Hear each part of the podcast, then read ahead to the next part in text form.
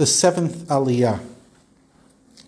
After discussing the priestly clothing and installation rites, Hashem returns to giving Moshe instructions regarding the Mishkan. You must have the artisans make an altar for burning incense.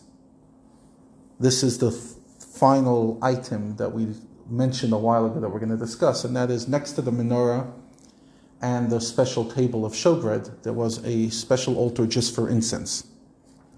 You must have make it out of acacia wood. It must be square, one cubit long and one cubit wide, two cubits high, and it has protrusions on the corners, as we spoke about the big altar.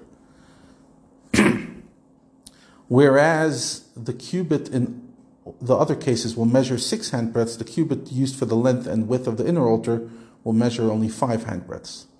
You must have them overlaid with pure gold all around, and you must have them make a gold rim on the top all around.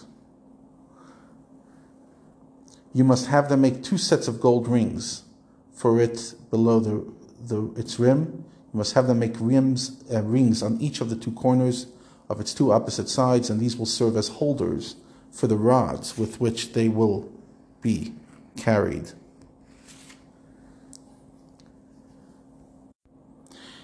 you must make the sticks out of acacia wood and overlay them with gold.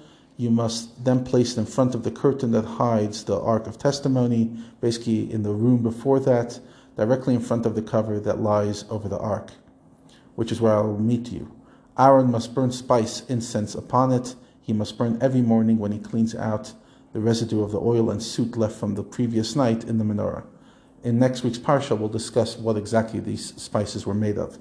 Aaron must also burn incense on it when he kindles the wicks of the lamp in the afternoon, a continual twice daily offering of incense before God throughout your generations. You must not burn upon it any other incense, as in anything voluntary, nor any ascent offering, nor grain offering, nothing, just the incense I tell you. The only use it will have other than burning incense is once a year on Yom Kippur.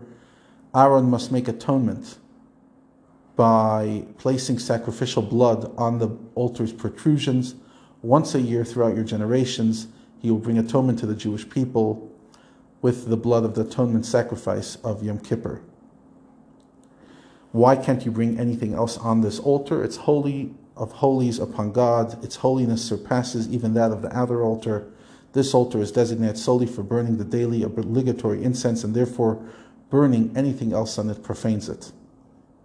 In contrast, the outer altar is designated for more general use. And with that, we conclude the Parsha of Tetzaveh, 101 verses. We continue next week.